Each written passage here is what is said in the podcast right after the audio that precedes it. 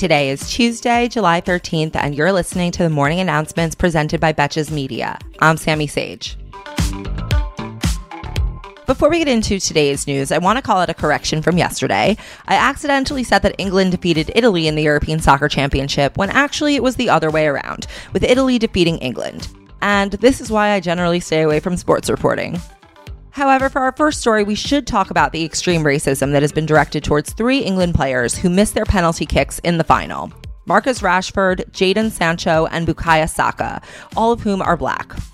Prince William, who happens to serve as the president of England's Football Association, who knew, wrote on Twitter that he was sickened by the racist abuse aimed at the three players.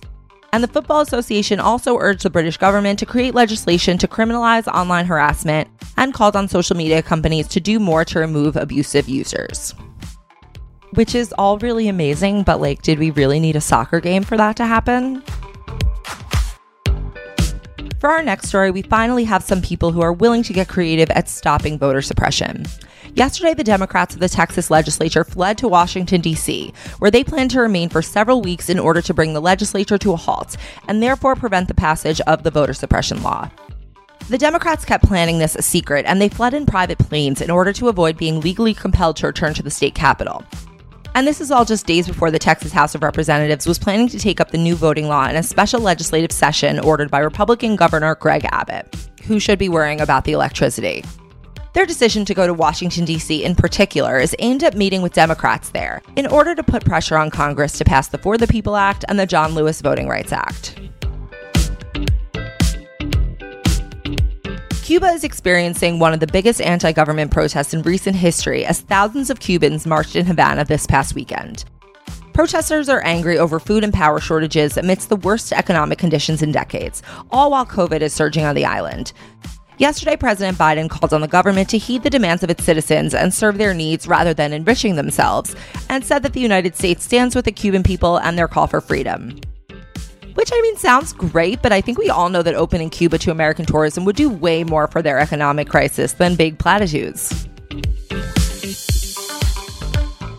Britney Spears might have a new lawyer. Prominent Hollywood lawyer and former federal prosecutor Matthew Rosengart will be attending a hearing on Britney's behalf this Wednesday and making a formal request to the court to begin the process of taking over as her counsel. This is definitely a step in the right direction, but Britney still cannot formally retain Rosengart until the judge approves. In recent years, Rosengart has represented several high profile Hollywood personalities, including Sean Penn and Steven Spielberg. The FDA is preparing to announce a new warning for the Johnson & Johnson COVID vaccine, saying that the shot has been linked to a serious but rare side effect called Guillain-Barré syndrome, in which the immune system attacks the nerves. According to the CDC, about 100 preliminary reports of this syndrome have been detected after the administration of 12.8 million doses of the Johnson & Johnson vaccine in the US. The cases have largely been reported about 2 weeks after vaccination and mostly in many many aged 50 and older, and generally most people fully recover from it. So far, available data do not show a pattern suggesting a similar increased risk of Guillain-Barré syndrome with the Pfizer and Moderna vaccines. Meanwhile, also on the vaccine front, Israel's Ministry of Health began offering a third dose of the Pfizer vaccine to severely immunocompromised adults.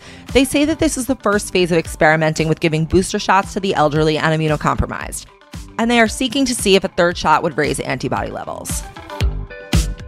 And lastly, Drake and Josh actor Drake Bell was sentenced by an Ohio court to one year of probation following charges of attempted child endangerment and disseminating matter harmful to juveniles. The charge came after allegations by a woman who claims that she exchanged sexual texts with Bell when she was 15 years old, and that he sexually assaulted her on two occasions, though he has denied doing so.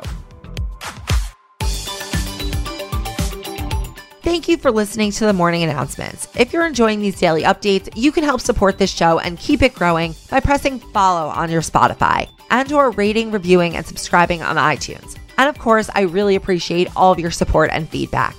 For more in-depth and hilarious discussion on today's most important issues, be sure to tune in to the Betches Sup podcast every Monday through Friday, wherever you listen to podcasts. Until tomorrow, I'm Sami Sage, and now you know what the fuck is going on.